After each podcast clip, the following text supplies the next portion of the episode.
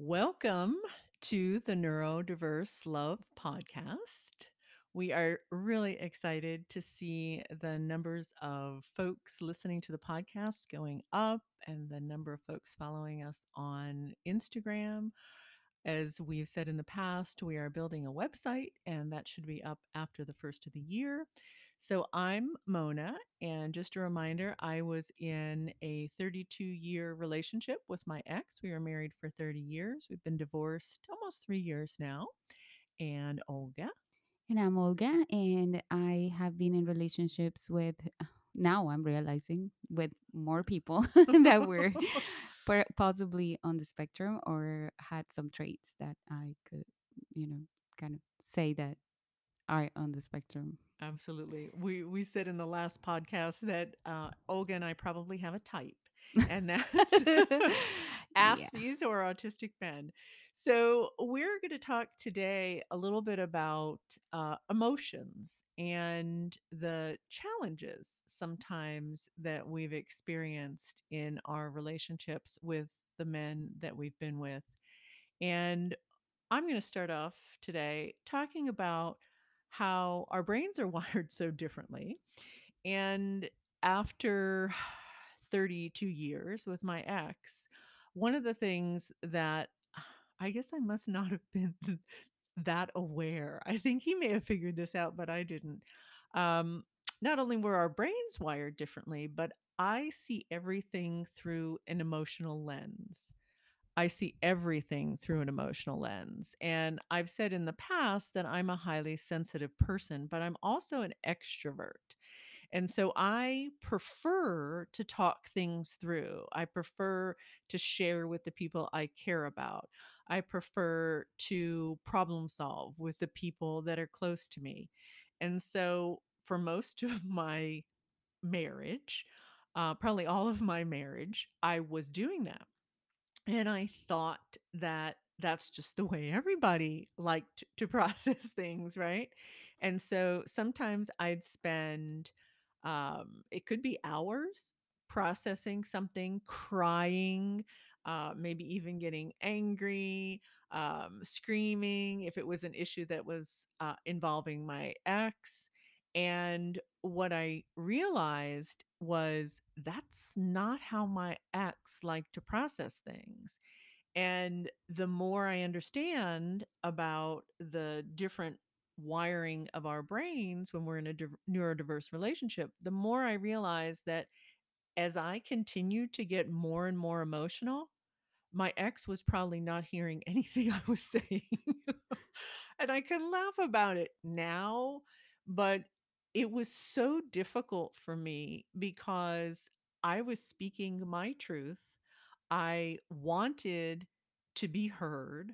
I valued and respected his opinion so much, but I think that he was flooded over and over again, probably not realizing that I was flooding him. I think he was trying to do his best to hear what I was saying, but I think sometimes he just had to tune out. And what I would find is he might focus on one piece of the conversation, or he would, sorry, we had a technical difficulty there. He would focus on one piece of the conversation, but it probably wasn't the most important part of the conversation for me, but it was the part that he grasped. It was the part he remembered. It was the part that probably was the most logical and rational for him. And I also remember over and over again, when I got emotional, he always went into problem solving mode and would sometimes cut me off, would attempt to finish my sentences. And it used to drive me bonkers. And I'd say, all I want is for you to listen. And then when I need feedback or I need your advice, I'll let you know. But please don't finish my sentences because you don't know where I'm going. He thought he did, or maybe he was just trying to cut me off or shut me up so that he didn't have to listen anymore. I don't know. But it was so difficult that at times it created tremendous anger inside me and resentment. But now I understand. I understand that I was flooding him. I understand that he spoke rational and logical, and I spoke emotional and feelings. Yes. Oh, it's so hard. And there were two different languages. Mm-hmm. And I now adjust my communication with my ex. We mostly talk by text. It's so infrequently that we talk on the phone. And even when I leave him messages on the phone, he responds back to me in text. When we were married, that drove me crazy. In fact, he would ignore my phone calls during the day. He would ignore a text, and he might not have even read them. And he'd get home from work and I'd say, I texted you at 2:00 and you didn't respond. And he'd say, you did?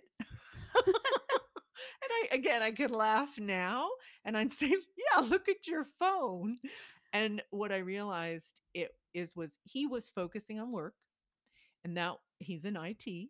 And that was the rational, logical side of his brain that was focused, and he needed to stay focused to do what he needed to do to get through his workday.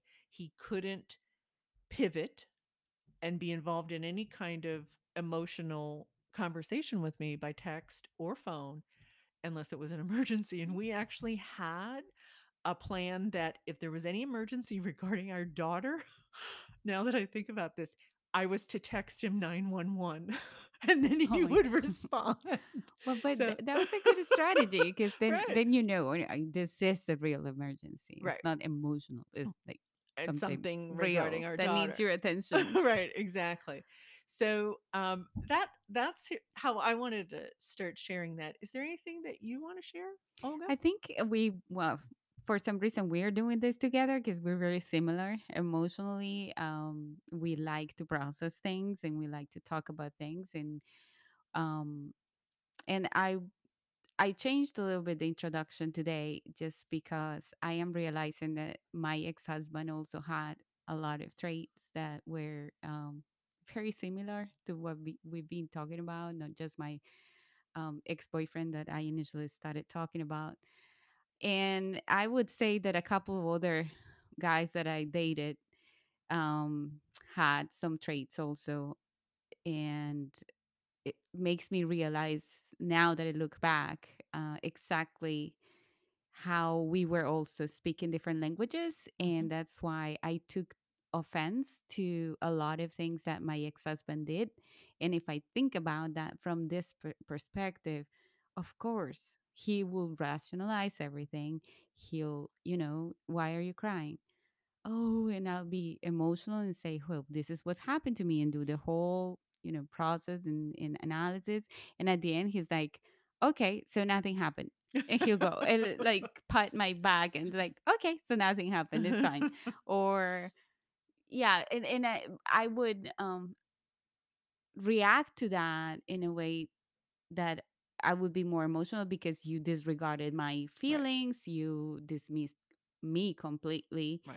And there was a moment where I always said something like, I really never felt like we created an emotional connection. Mm. And I kept repeating that. To him? To everyone. Oh. Like every time I talk about my relationship with my ex-husband, we were in a relationship for 20 years, we dated for 5 years. And when I finished university, then a year later we got married, and we were married for about 15 years.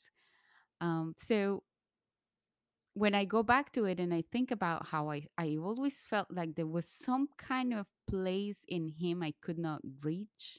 Interesting. He was also very smart. So mm-hmm. We have a pattern here. Very smart and very professional, very, dedicated to his personal interest, which was that specific interest was horses. Mm-hmm. And he could work 24/7 on horses, mm-hmm. anything. He wrote, written 2 books.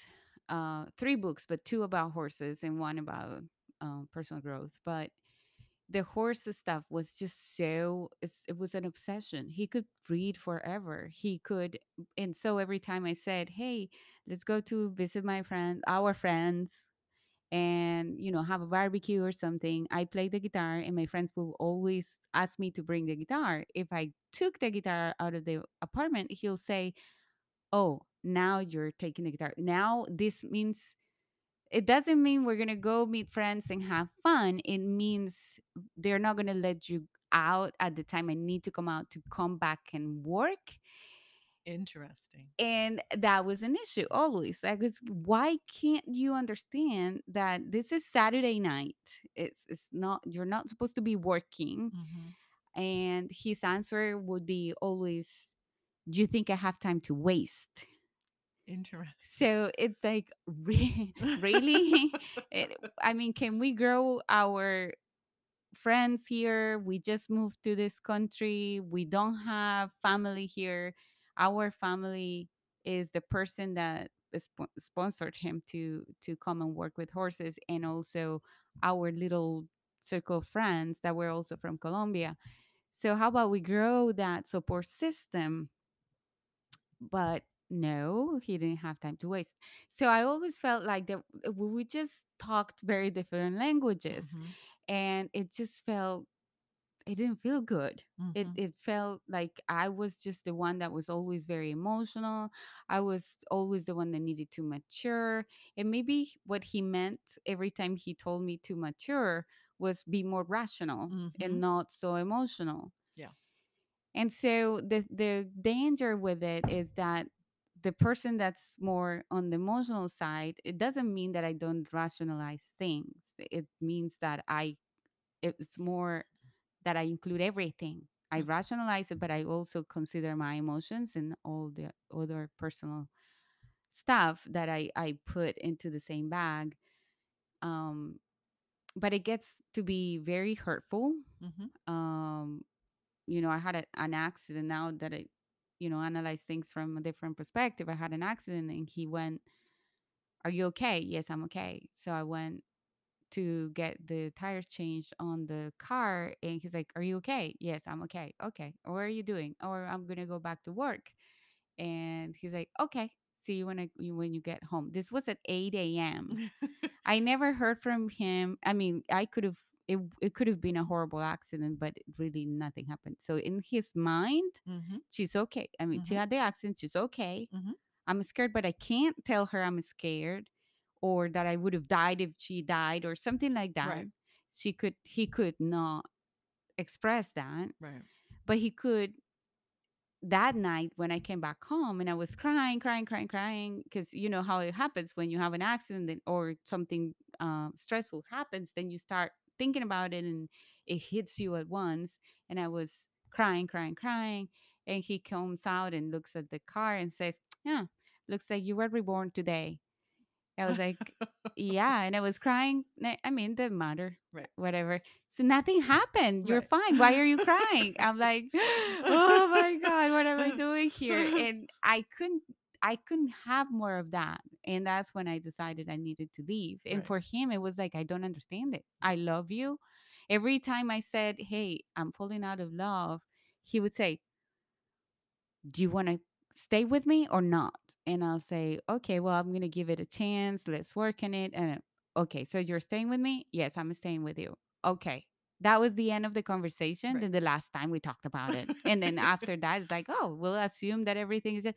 So by the time I said, okay, I can't take this anymore, I want the divorce, or I want to separate, he couldn't understand it. Right. Because it's like, it was fixed when, right, we had that very short conversation. And so, I'm sorry, go ahead. No, it's just, it's very interesting. It is. So it finish is, what you're going to say, because I think this is, you know, now we're bringing up other people that we've been with in our lives. Yeah, I think one of the things that is so interesting is that in neurodiverse relationships, men or women who are neurodiverse, if they've said they love you once, then you should know they love you, and yeah, they don't have to tell you every day. They don't even have to show you every day. But the way in which they think they're showing you by being in the marriage or being in the relationship under the same roof, you know, maybe taking your car to get gassed or oil change or, you know, doing the dishes, right? And he was great. I mean, both, all of them, all the guys I'm seeing now that, oh my God, yeah, that's the behavior. They will do great things for me, but I am more, my love language is more words and affection. Mm-hmm. So if I didn't get that, I would just run out of your tank. That. Yeah, yes. Your love tank is empty. Exactly. So it was 20 years of that. I would get, you know, 2 or 3 times. They're great at the holidays because of the script thing. Right. You know, we've talked about the script, so they know that if it's your birthday. Now, after 15 years of a relationship, it changes, mm-hmm. but they're pretty good at the critical, I call them the critical dates. Right. Those are like, okay, you have to remember birthday, anniversary, Valentine's Day, Christmas. Right. And I can say that over the years, he forgot many of those, or just, you know, because of that, I have her. I don't need to work to get her. Right. Then he was like, yeah, no, that's fine. Is not even I'm sorry, I forgot about Christmas or I didn't get you anything. I would get him something for Christmas. And this is my ex-husband. And he'll like, oh, I didn't get you anything. But not even I'm sorry. No, nothing. It was like, it was just like, it was a logical, rational response. And, and he probably, if you had said, I'm really upset, that hurts me, please, I'll remind you of the holiday and what you're supposed to do. That's part of the script. Yeah. My ex was excellent with gifts and cards for all those holidays, anniversaries, birthdays, because I told him how important it was to him. And now I realize that in a way I gave myself a gift and I gave him a gift because those days were so important to me. And we met when we were 21 and he included that in his script. That was never a problem for us. And when he wasn't emotionally available and didn't have the right words to share his feelings with me, he would oftentimes get me a card. And I've saved every card that he ever gave me in 32 years. And there are some amazing ones. Or he would write me a poem, or he would write me a song. I mean, he's just an amazing writer. However, on other days when it wasn't a holiday and, you know, I was having emotional challenges, it wasn't as easy for him. And I remember, like you, I remember saying to him, can't you like understand what I'm feeling? And I could see he was trying to track it in his head, but it doesn't track. But you can also see it in their eyes. Yes, it's like, yes, what are you talking about? Like, right? It's foreign. It's a foreign language. Like if you were to go to another country. And so, I was actually talking to my daughter about this, who's 24, and I was saying, now I understand your daddy so much better. So when I need to get some information to him, I'm going to send it in a text. Even if it's an emotional topic, I'm going to send one topic at a time, because if I send more than one, I think it is an emotional overload. Also, I have left him messages about things on voicemail, one topic at a time. And with almost every text and every voicemail, I say, no response needed. This is just an FYI. And because we're not married anymore and we're not living under the same roof, he doesn't have to respond. And I'm not expecting a response. When we lived under the same roof and I didn't know he was on the spectrum, I expected a response. I just thought that's what people do when they're in a relationship. All my friends return my texts. All my friends answer my calls, right? But this is so critical for any neurodiverse relationship. If you are expecting for your partner to totally understand your emotions and your feelings, that is going to be extremely difficult for them because of mind blindness, theory of mind issues, And that emotional reciprocity, which we've talked about before, it doesn't come naturally to them. And that makes me think about something. If I think about what is the difference between my ex-husband and my ex-boyfriend, mm-hmm. that I think both are on the spectrum, their mothers. How so?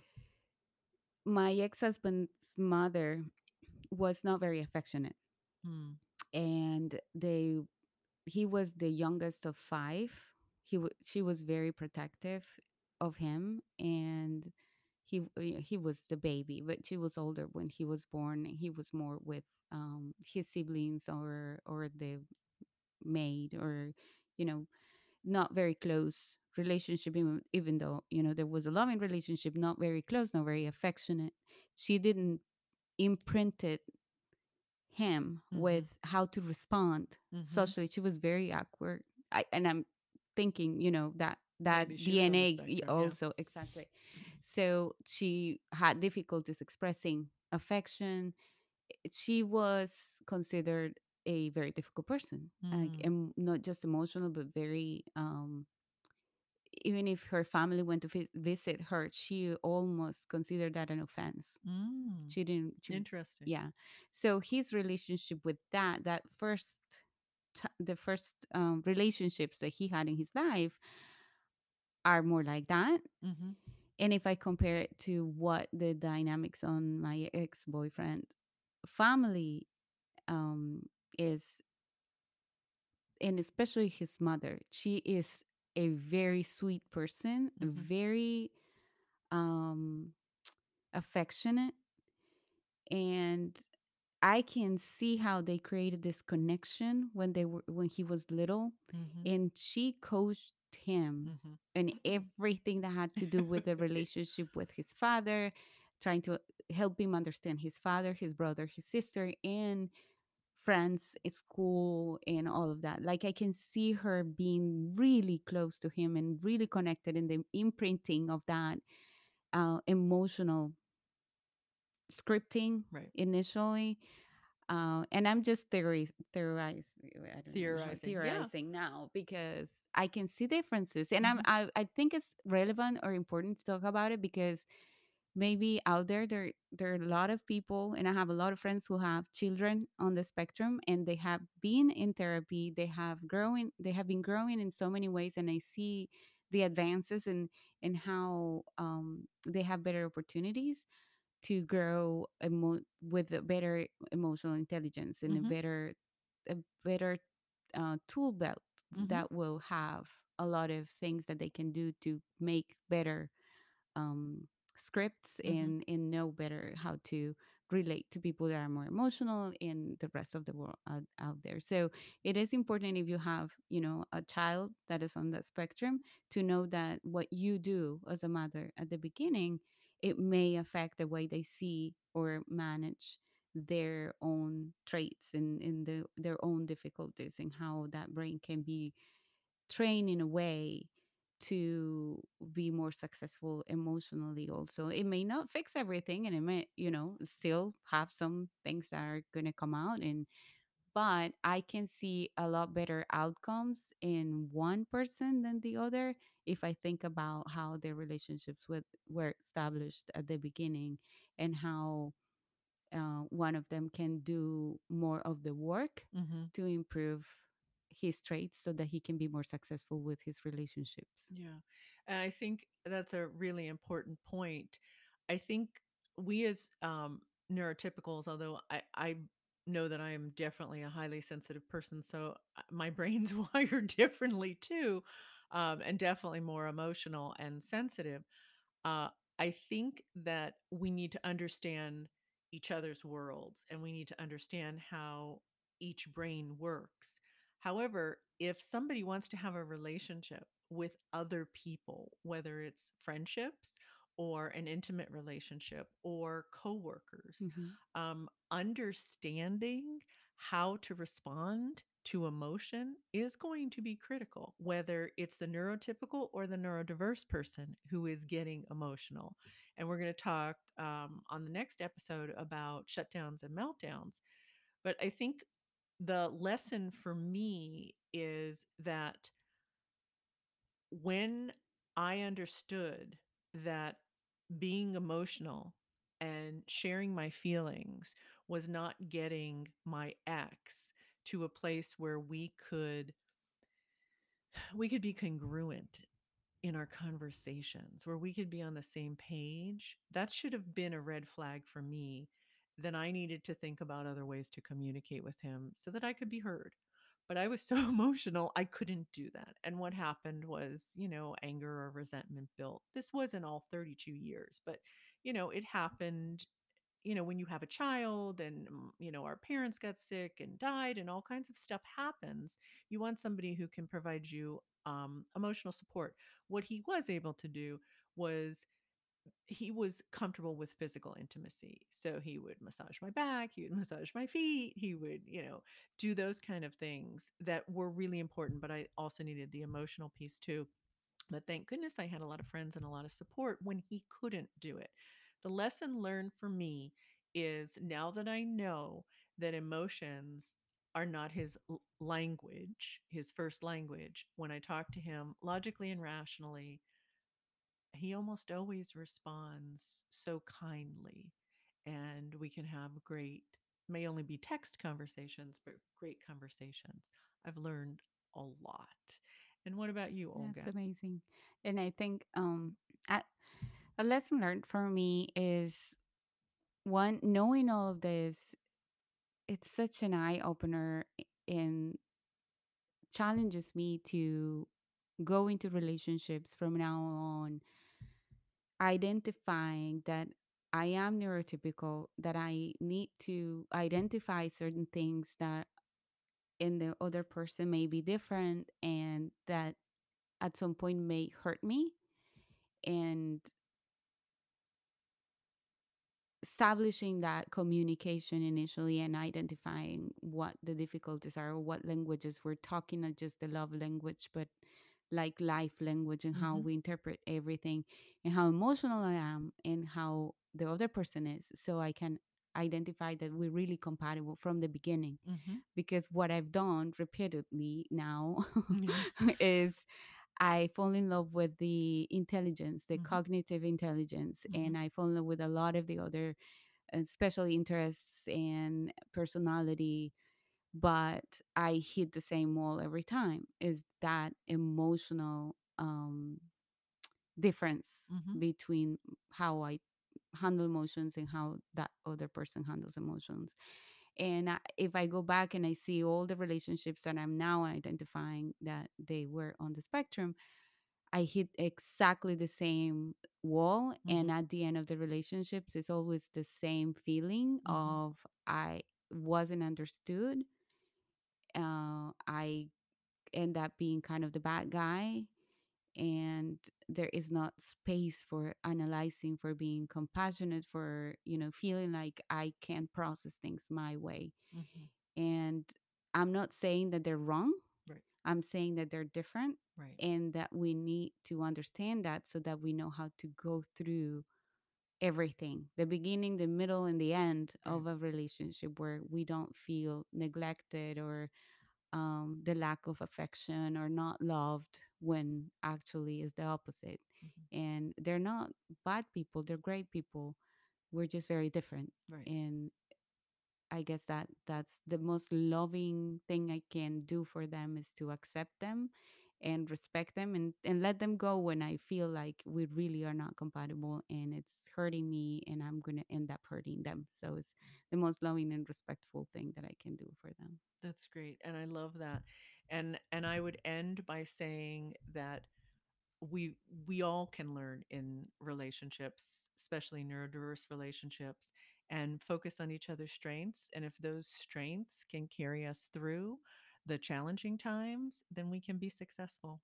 So we're at the end of the podcast. And if you want to reach out to us, you can email us at neurodiverselove4u@gmail.com, or follow us on Instagram at neurodiverse_love. We look forward to talking to you next week. Have a great week. Bye.